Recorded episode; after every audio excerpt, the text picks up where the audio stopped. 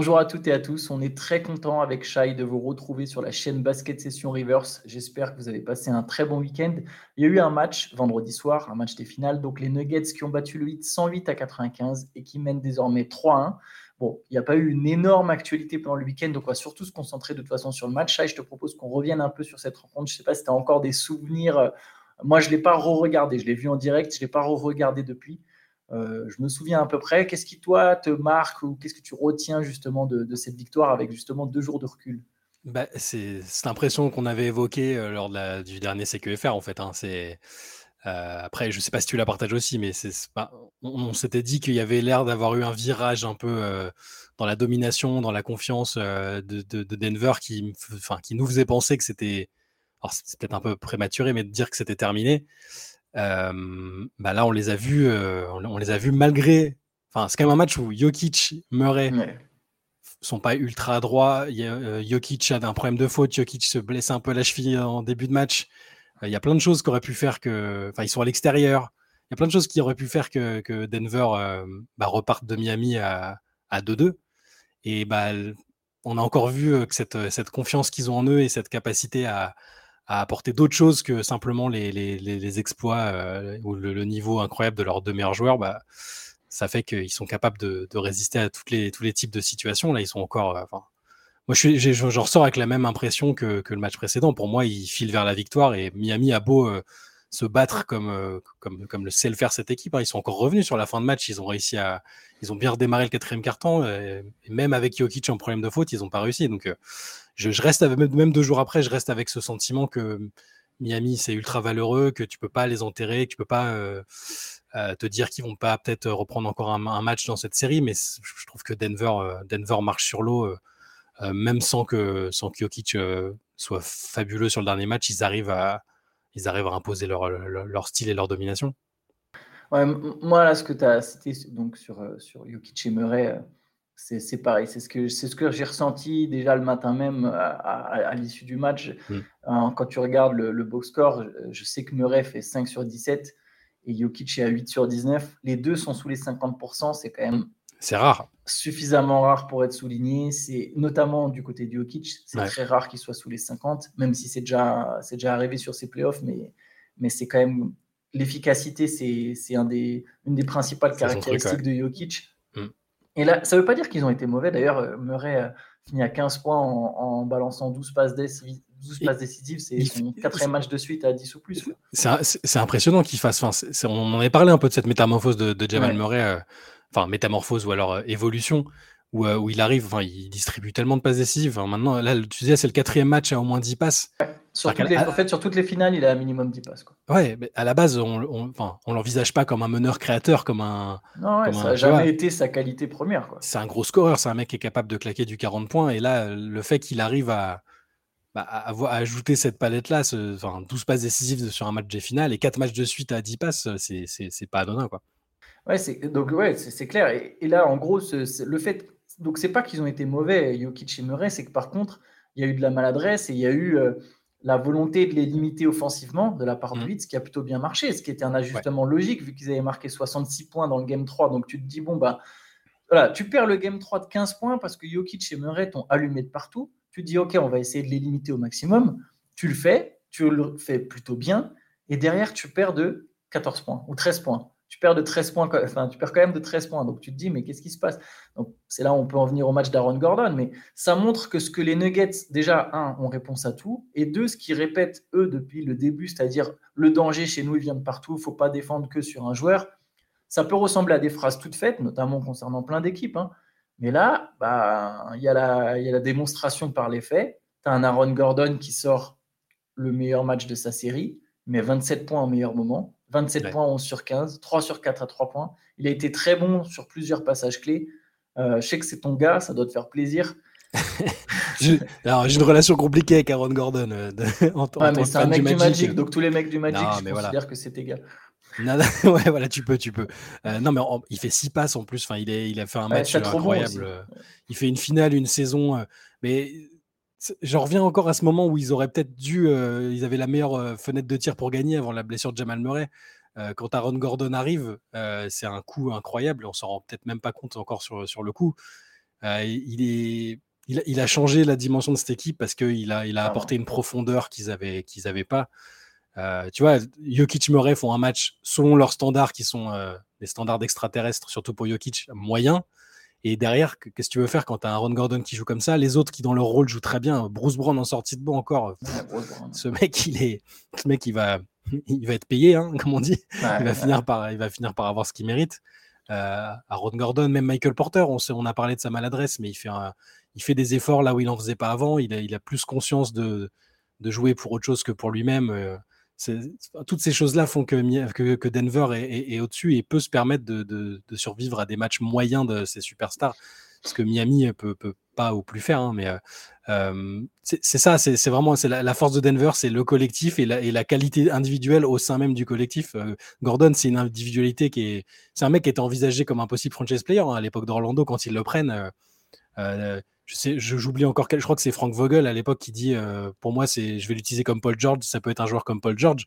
Bah, c'est, que tu penses que ça peut être une star de la ligue, un All-Star. Et, petit à petit, c'est un peu départi de ce côté euh, dunker de concours. Euh, enfin, là, il y avait le, concours du All-Star Game face à Zach Lavine qui était, qui était magnifique, où il a l'impression de se faire voler deux fois, où, où il dit qu'il va se reconcentrer sur autre chose que sur le dunk, et ça, ça a très bien marché. Là, à Denver, il est. Honnêtement, il est incroyable il, je pense qu'il s'est trouvé. Ouais, il s'est trouvé. Il, il, aurait, et même dans la saison, on parlait pas beaucoup de lui, mais ça aurait pas été scandaleux qu'il soit All-Star cette année. Bien sûr. Bien sûr on n'en a pas tant parlé que ça, mais parce qu'il apporte euh, des deux côtés du terrain, il est, ça devient un des joueurs les plus complets de la ligue à son poste. C'était pas, c'était pas gagné. Hein. En, fait, c'est le, c'est le complément idéal de, de, de, Jokic et de Murray, à la fois en attaque, à la fois en défense. Euh, l'expression apporter du liant, euh, parfaitement illustré par Aaron, par Aaron Gordon. Mm. Quand, quand voilà, Jokic, souvent, il va défendre le cercle parce qu'il ne peut pas trop s'aventurer au large, il n'a pas la mobilité, mais lui, Gordon, il a la mobilité. Par contre, quand Jokic, il est ciblé sur les pick and roll, Gordon, il est suffisamment grand et athlétique pour quand même couvrir le cercle. Euh, donc, défensivement, il a quand même une palette. En attaque, en fait, je pense que concernant Gordon, sur sa carrière, le fait d'être drafté en quatrième position, c'est ce qui lui a joué des tours, en fait. Il était parmi les meilleurs joueurs de la QV 2014 en termes de potentiel. Et mm. bah, je veux dire, c'était un prospect ultra athlétique. Donc voilà, il était dans la même gamme que les Wiggins, que les Jabari Parker, que les Joel Embiid, les Julius Randle. Mais en vérité, contrairement à ces gars-là, dont la plupart, sauf Parker, sont tous devenus des All-Stars, Gordon, il n'était pas fait pour être une star. Il avait des qualités qui étaient justement faites pour être un role player de luxe. Et c'est ce que disaient d'ailleurs déjà les scouts à l'époque. Sauf que le Magic, mm. en le draftant en 4, en n'ayant pas forcément de stars identifiées dans cette équipe à l'époque, c'était des Oladipo. La volonté d'en faire une star, elle est presque compréhensible parce que tu te dis, il est tellement athlétique. Imagine, on lui rajoute un dribble. Imagine, on lui rajoute un tir. Mais au final, il n'est pas assez fort pour le faire fréquemment, ça, pour vraiment se créer son propre tir. Par contre, et c'est ce qu'on voit sur cette série, tu lui mets un défenseur plus petit, il punit au poste. Euh, là, sur ce tir, il a de l'adresse à trois points. Tu laisses des espaces. En fait, il te fait mal. Il te fait mal. Il, surtout, il te fait mal quand il est aussi régulier. Et là, c'est ce qui se. Enfin, vraiment, sur cette série, il est régulier en termes d'adresse, en termes de, de, scoring. Alors, évidemment, il n'a pas toujours été à 27 points hein, sur la série, mais, mais là, c'était son meilleur match. Mais ça illustre un peu tout ce qu'apporte Aaron Gordon. Et je pense vraiment qu'à Denver, il s'est trouvé, il a trouvé le rôle parfait pour lui. Et c'est enfin, le mariage, entre guillemets, parfait. Et je pense que la bagarre arrive. Ah ouais, bah, ça c'est sûr. Et du coup, je suis, je suis intéressé par. Euh, par l'évolution qui va être la sienne. Parce que est-ce que, est-ce que, bon, on se projette un peu. Admettons que Denver soit champion. Euh, euh, s'il garde ce, noyau-là avec des joueurs qui sont même pas trentenaires, Gordon, il a, il a, il a 27 ans. Hein. Et, enfin, il, va, il aura 28 à la rentrée, mais c'est, c'est-à-dire qu'il est, il va rentrer dans son prime. Est-ce que c'est un joueur qui, voilà, s'il décide de rester dans ce noyau avec Denver, ils peuvent, euh, je veux dire, même un back-to-back, c'est pas, c'est pas inenvisageable. Et lui, individuellement, il peut encore prendre une dimension, il peut devenir All-Star s'il a envie. c'est une forme de Sean Marion pour moi, en fait. Ouais, ouais, non, mais il y a de ça. Bah, il, y a, il peut y avoir de ça, non, clairement. Mais je suis, non, mais je suis content pour lui parce que j'aurais aimé que ça marche mieux à Orlando à l'époque. Mais est-ce que c'était parce que il était pas, enfin, c'était l'entourage autour de, l'équipe. Enfin, bah, ça, montre encore que c'est tellement important d'être ou drafté par la bonne équipe ou de tomber dans la bonne équipe. Il y a des joueurs qui sont tellement forts, qui sont forts partout, et il y en a qui ont besoin pour accomplir leur leur destinée ou leur, leur plein potentiel, ils ont besoin d'être dans un dans un contexte, dans un, collectif particulier. Et là, Ron Gordon, c'est enfin, super fort ce qu'il fait. Mais je pense qu'on le voit dans tous les sports et à n'importe quel niveau, pas que en pro. Tu as des, as des mecs dans leur profil, et c'est de quoi je parle pour le coup, euh, par, par expérience, même au basket, même amateur, tu as des joueurs qui sont taillés pour jouer avec des mecs plus forts qu'eux. Parce que leur, leur, leur, qualité se, se, transpose mieux quand il, y a, quand il y a des mecs plus forts qu'eux individuellement autour d'eux. Et Gordon, en fait, c'est ça. Dans un groupe comme Orlando, où il n'y a pas forcément de vrais gros joueurs à ses côtés, il ne peut pas exprimer toutes ses qualités. Lui, c'est un mhm. mec qui, qui, va combler des brèches, qui va être avec un gars comme Jokic qui a la vision du jeu de Jokic. Un Gordon, c'est parfait. Il coupe dans le bon timing. C'est une menace sur les, sur les sur tout ça, en fait, il est excellent, mais il a besoin qu'autour, il y, ait, des gars plus forts. Et tu sais, pour revenir sur le match, je trouvais que sur le Game 3, on a vu, ça reste dans le collectif, mais pourquoi Denver a des meilleures individualités, notamment Murray et Jokic, tu vois, Denver a des meilleurs superstars que le mhm. Heat. Et en fait, sur ce match, même si encore une fois, c'est le collectif qui prime, comme tu l'as dit, les individualités dans le collectif, on voit que Denver a aussi en fait des meilleures individualités, même au-delà des stars. Ben C'est-à-dire que honnêtement, euh, alors on a dit beaucoup de bien des role-players du 8 et je sais que Butler les appelle pas role-players, etc. Mais effectivement, les role-players du 8 sont quand même bons. Il n'y a, rien à dire. On va pas rien enlever à leur parcours juste parce qu'ils se trouvent sur certains matchs. Mais là, on peut voir certaines limites chez les Gabe Vincent. Je, mhm. pense surtout à Max Truss. Pour moi, celui qui montre le plus de limites, c'est Max Truss. Ouais, c'est un euh... pour lui. Un coup, il va te faire 1 sur 10. Un coup, enfin, là, il fait 0 sur 4. Donc, il prend même pas beaucoup de tirs. Il joue que 19 minutes. Enfin, c'est. Gabe Vincent, il met deux points, 19 minutes. Max Truss, mm. pareil, tu as dit 19 minutes, pas un panier. Euh, au final, Ice Smith, on ne le voit plus. Alors, Duncan Robinson, je pense, c'est qui fait la meilleure impression, oui. tu vois, mais, mais sur ses finales dans l'ensemble, d'ailleurs, pour lui, je trouve qu'il y a une vraie progression. Mais en, tout cas, tous ces gars-là, c'est quand même moins fort que du ah Gordon, que du Coldwell Pop, que du Bruce Brown, tu vois, il y a quand même, un, niveau d'écart entre. Même, même, que du, même que du Jeff Green, en fait. Et j'ai failli te le dire. J'ai failli eh, te dire Jeff, Green. je, me, suis arrêté, mais. Franchement, c'est en train de devenir. C'est un, des meilleurs vieux depuis très longtemps, en fait. Parce que non, mais. il Est-ce qu'il est vraiment vieux? J'ai besoin de vérifier quel âge il a. il a 36 ans. Tu sais, mais oui, mais, as le doute. Alors, je parle pas de ce match-là. Ce match-là, il a été plutôt discret. Il met, enfin, il met un shoot assez important à la fin, quand même. Hein. Il met un, tir à trois points. C'est son seul tir du match. Mais sur toute la série, même sur toute la saison, le, enfin, ce qui, athlétiquement, ce qu'il est capable de faire à son âge. Bon, en fait. ce qu'il est capable de faire. C'est-à-dire que c'est pas un. Alors, je ne veux pas le comparer à Vince Carter, c'est pas la même. Euh, l'autre, c'est une mmh. icône, tout ça, mais tu sais, dans cette façon de vieillir et de, et de se transformer souvent, bah, Carter s'est transformé en shooter, en facilitateur, et c'était plus la bête athlétique. Green, je le trouve dans tout, hein, pas que pour aller dunker, parce qu'il va toujours euh, claquer un ou deux gros dunks. Euh, ah, défensivement, il tient, tu n'as pas l'impression qu'il souffre contre des mecs plus jeunes. il est, je, le trouve bluffant. C'est pas, pas spécialement sur ce match-là où, où il est important, parce qu'il met, son shoot, il met son shoot à la fin, mais, mais dans l'ensemble de la série et depuis le début de la saison, je suis, je suis, il m'a bluffé. quoi. Il y, a un autre truc sur Denver les minutes sans Jokic, qui étaient catastrophiques en saison régulière, au point où c'était devenu un argument en faveur de Jokic pour le MVP, mm. parce que ça lui donnait le, je sais plus, il faudrait le nom de la stat, c'est Benjamin Moubèche qui sera ça, le Vortex. Un truc genre Raptor, euh, Raptor, Vortex, Raptor euh, exponentiel au carré, je sais pas quoi, euh, qui montre que voilà, Jokic c'est le joueur qui, qui, va avoir le meilleur plus-minus en comparaison mm. quand il est sur le terrain, quand il n'y est pas, etc. Et là, on voit que les Nuggets, quand il n'y a pas Jokic, donc Jokic il sort pour 5 fautes, il y a plus 10 pour Denver. Il revient au bout de 5 minutes, il y a plus 9 pour Denver. Je veux dire, c'est, ils ont plus que tenu. Alors, parfois avec des tirs difficiles. Murray a un tir très important. C'est lui qui stoppe le run de 8-0. Il y a un 8-0. Le hit, il commence le quatrième quart-temps sur un 8-0. Mm. Murray stoppe le run avec un 3 points. Gordon aussi met un panier important. Il y a, tu vois, il y, a, des paniers importants, mais cette équipe, elle sait tenir. Avec ou sans Jokic, il y a encore une fois une réponse un peu à tout. Quoi. Ah ouais, mais ça, c'est parce que c'est la bonne construction de l'équipe, un peu de réussite de ne pas avoir de blessés majeurs au, moment où c'est le plus emmerdant et, tout est cohérent, tout est bien, tout est bien travaillé et ça n'enlève rien à ce que réussit le hit, enfin ce qu'a réussi à faire le hit.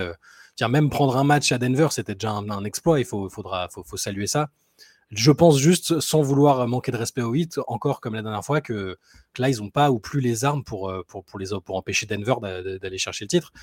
Euh, ils vont peut-être encore nous faire mentir l'année prochaine et faire un truc de, Warrior euh, en allant gagner là-bas. Mais là, là c'est trop, c'est trop bien huilé. Euh, les, joueurs sont trop en confiance. Je... voilà, c'est une conclusion peut-être un peu déprimante pour les fans du 8, mais, mais Denver me semble filer vers le titre et je pense que ça va, ce sera plié la nuit prochaine. Oui, ce, ce, soir, moi je, pense aussi que ce soir c'est la dernière nuit, dernière nuit blanche pour nous avant la draft. J'espère en tout cas. Je m'excuse auprès des fans du 8, mais mon corps réclame du sommeil. Mais non, mais en, en étant plus je, partage au final ton constat. J'ai quand même l'impression que, que Denver est, trop au-dessus et qu'effectivement, il n'y a plus trop de réponses. Par contre, euh, et, c'est pour ça que je trouve le discours là de, Michael Malone intéressant, c'est voilà, lui, il insiste sur le fait la nature humaine à 3-1, tu te relâches. C'est c'est plus fort que toi en fait. Et il insiste sur le, besoin de combattre cette nature humaine euh, pour Denver. Je pense que les Nuggets, quand même, ils ont remonté, eux, 2-3-1 dans la bulle hein, à Disney. Ils savent quand même que c'est pas insurmontable. Je pense mm. qu'ils ont effectivement intérêt, intérêt à jouer avec, euh, avec euh, énergie et passion, comme si le score était équilibré. Parce que je, suis sûr d'une chose, par contre, c'est que Miami, eux, ils vont pas lâcher en fait. Non, c'est sûr. C'est l'ADN de cette équipe-là. Euh, tu vois, même après, Enfin, tu pourrais, il pourrait y avoir des mines défaites en conf de presse ou machin, mais tu, ils ont, ils disent juste, bah, non, non, bah, faut juste gagner trois matchs, tout, c'est normal. Euh, euh, t'es Kevin Love qui donne un peu sa recette parce que lui, il a fait partie de la seule équipe qui a remonté un 3 en finale. Euh, Butler et Spolstra qui. Il y avait quand même LeBron James dans cette équipe. Il y avait LeBron James. C'était un contexte particulier, voilà. Mais, mais bon, on, on, sait quand même jamais. Il faut pas. On a vu des choses assez folles quand même ces derniers mois. On peut pas. Mais, mais c'est juste, voilà, c'est le sentiment. Tu sais, quand tu es sur une dynamique comme celle de Denver ils gagnent tous les matchs à l'extérieur, à, domicile, même s'il y a un petit accident de temps en temps, ils sont quand même, euh, ils ont toujours cet avantage-là à domicile qui est, ils l'exploitent à merveille. Ils sont imprenables à domicile. Ils sont très durs à prendre et puis. Ouais, écoute, ouais, pour, le, pour le suspense, on n'est pas contre que Miami euh, nous fasse encore mentir et que, que, que, cette équipe prolonge la série, mais euh, c'est voilà, c'est juste que ça, ça, semble un peu, ça semble un peu compliqué là maintenant. Voilà. Le, le petit mot d'encouragement que je peux avoir sur le hit, c'est que j'ai l'impression que Jimmy Butler commence à se sentir de mieux en mieux physiquement et ça se sent en fait dans ses performances. Je l'avais déjà trouvé bon sur le game 3, je l'ai trouvé mm. encore meilleur sur le game 4. Je trouve qu'il y a une espèce de montée en puissance. Par exemple, voilà, je ne sais pas s'il y a des teams par ailleurs, mais euh, ailleurs, pardon, mais s'il y en a qui veulent miser sur euh, Jimmy Butler à plus de 30 points ce soir, je serais pas surpris. Euh, Winamax, là, chez nous. Hein, hein. Mais, tu, vois, ça fait, c'est aussi un autre argument pour lequel j'ai du mal à envisager euh, Miami. Euh, c'est que Butler et Adebayo, et surtout Adebayo, sont très bons là depuis, depuis deux matchs. Euh, ils sont, ils sont là. Bah, Adebayo fait encore un, fait 20 points, 11 rebonds. Il perd, 7 ballons. Hein, il, perd, pas mal, il perd pas mal de ballons, mais, mais toute ça, toute tout, ces, prestations depuis le début des finales, elles sont excellentes et c'est comme on l'avait dit la dernière fois, comme on l'a dit la dernière fois, si, si c'est le joueur qu'il est quotidiennement et sur toute la saison. Euh, c'est voilà, il va prendre une autre dimension et c'est super encourageant pour le pour l'avenir à très court terme du 8 parce que on aura le temps de revenir dessus quand les finales seront terminées. Mais si tu prends cette équipe-là avec les joueurs majeurs, les joueurs qui se sont révélés sur, sur cette euh, campagne, que tu, tu enrobes un peu avec un, avec un peu plus de profondeur, parce que là, tu as des joueurs dans le groupe, euh, bah, Udo Aslem va prendre sa retraite, il y a des joueurs qui sont, bah, les Cody Zeller, tout ça, c'est sympathique, mais ça n'a pas beaucoup apporté. Si tu, si tu leur ajoutes un peu de, un peu de moelle, Attention. Je, je, pense que ces finales, elles montrent que le hit, quand même, a besoin d'une autre star pour gagner vraiment un titre. Pas pour aller en finale, ok, ils ont mm. prouvé, c'est bien, ils ont prouvé, ils sont allés quand même deux fois en finale en ayant une seule vraie superstar. Mais je pense que vraiment, le déroulé, même si tu as l'impression que tu n'es pas si loin, tu vois, je pense quand même que ça montre que tu as besoin d'un autre gros talent. Mm. Et Tyler Hero, il n'est pas assez fort, je pense s'ils peuvent faire un transfert où tu sacrifies Tyler Hero, là, alors on est en train de parler sur la pré-finale, hein, et je sais pas, et tu un Damien Lillard qui vient, euh, ah ouais. là tu commences vraiment à, tu vois, à être dans une catégorie où tu peux te dire attends, attends, mais nous, avec notre culture, nos role-players, et en plus maintenant on a ce gars-là, et, et sinon, sans extrapoler sur l'avenir, je pense qu'un Duncan Robinson, il est vraiment en train de regagner sa place parce qu'au final, c'est pas un joueur unidimensionnel. Non. pas si unidimensionnel. Il a même pas que les drives, on avait vu les drives et les coupes un peu sur ses playoffs, même sa qualité de passe, en fait, elle n'est pas mauvaise. Et dans ce match-là, enfin, il y a vraiment des trucs intéressants chez lui. Ouais, de toute façon, euh, enfin, on en reparlera plus tard, mais il y, a il y a clairement des, même dans la défaite, il y aura des, il y a des, gagnants de cette, ces finales-là, euh, et, et, à contrario des, des mecs qui ont, bah, ont un peu déçu, mais Duncan Robinson fait partie des. Enfin, je veux dire, il faut, faut, rappeler qu'il était au fond du trou toute la saison. Il faisait partie, il était dans les rumeurs de trade. Euh, il, est, il, est, dans les classements des pires contrats à chaque fois. Enfin, S'il avait un, salaire moins imposant, il aurait été transféré en fait. Ouais, c'est très probable. Et, et ça fait, il fait partie des grands gagnants. Euh, on en parlera de toute façon. Hein. on reviendra dessus assez amplement une fois que les finales seront terminées. Peut-être la nuit prochaine. Hein, on verra on suivra ça. Évidemment, il y aura le match ce soir. Peut-être juste avant qu'on termine, euh, je mhm. voulais juste te lancer peut-être sur une petite rumeur que, que, tu as vu passer entre Kyrie Irving et Houston. le, mariage. non, mais c'est alors c'est Mark Stein, donc c'est c'est sérieux. Hein, Mark Stein euh, qui est indépendant maintenant, mais il faut, faut, toujours bien regarder les sources hein, d'où ça provient, etc. Euh, juste Mark Stein explique que les Rockets, si James Harden ne vient pas chez eux, ce qui est, possible, vous, voudrez se reporter sur Kyrie Irving. Ils ont, ils ont l'argent, ils ont de l'argent à lui donner. Si Kyrie veut privilégier l'argent, il n'y a aucune raison qu'il aille pas, qu'il se dise pas, bah, Houston c'est bien. je peux être la star du, la star du projet, encadrer des jeunes. Tu vois, s'il se voit un peu comme, comme un mentor, comme un leader, on a, cette impression-là chez lui quand même. Tu vois, ce, ne serait pas totalement déconnant. Et, et, donc, si Harden ne vient pas à Houston, les Rockets seraient prêts à faire une offre à Kyrie.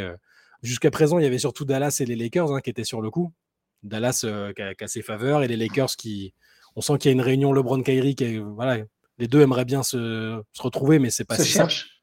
Ils se cherchent un peu, ouais. Euh, a contrario, euh, voilà, bah, Houston serait là une troisième équipe qui serait capable de, en tout cas, de lui offrir l'argent qu'il pourrait réclamer, parce que c'est ça, c'est, ça la donnée intéressante avec Kyrie, c'est que est-ce qu'il veut juste se greffer un, un projet sympa, quitte à faire des, un sacrifice financier, ou est-ce qu'il veut avoir un salaire de, top guy euh, et, une situation sportive où il est le, un peu le leader du vestiaire? Parce que si tu arrives à Houston où les, joueurs majeurs, c'est euh, Alperen Sengun, euh, Jalen Green, bon, bah, c'est pas pareil. Ça changerait d'un contexte, du contexte qu'il a eu à Dallas avec Doncic, avec, à Brooklyn avec KD, même à Cleveland avec LeBron, et presque avec, à Boston avec les deux, avec Tatum et, et Brown. C'est à surveiller parce que Stein a des bonnes infos et, c'est certain que Houston euh, envisage, envisage la chose.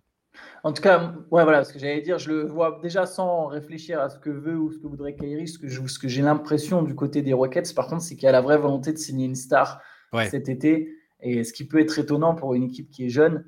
Euh, mais donc, apparemment, il y a quand même une volonté de revenir un peu euh, euh, sur, le premier plan, quitte à prendre des risques en prenant un Kyrie ou un, ou un mm. James Harden. Dont Mais le fait qu'ils aient pris le, fait qu'ils aient pris Udoka, euh, ne sont pas dans, une reconstruction. Ils, veulent quand même accélérer un peu le projet. Là. Voilà, donc nous on suivra ça. Les prochains rendez-vous sur la chaîne Rivers. Aujourd'hui, il y a un podcast avec Théo, évidemment. Euh, podcast donc cet après-midi. Vous pouvez retrouver, vous pouvez retrouver ça donc en, en fin d'après-midi sur la chaîne Rivers. Demain, donc dans la nuit, il y a le match. Demain, évidemment, CQFR, évidemment des papiers sur Basket Session. Et le soir, on se fera une late session. Absolument. Peut-être avec Benjamin, je ne sais pas. Je ne sais jamais quand Benjamin est là ou pas. Mais donc voilà, donc il y aura une late session aussi sur la chaîne Twitch. Donc n'hésitez pas à nous retrouver sur toutes ces plateformes. Et moi, écoutez, je vous souhaite à tous une bonne journée. Ciao. Ciao.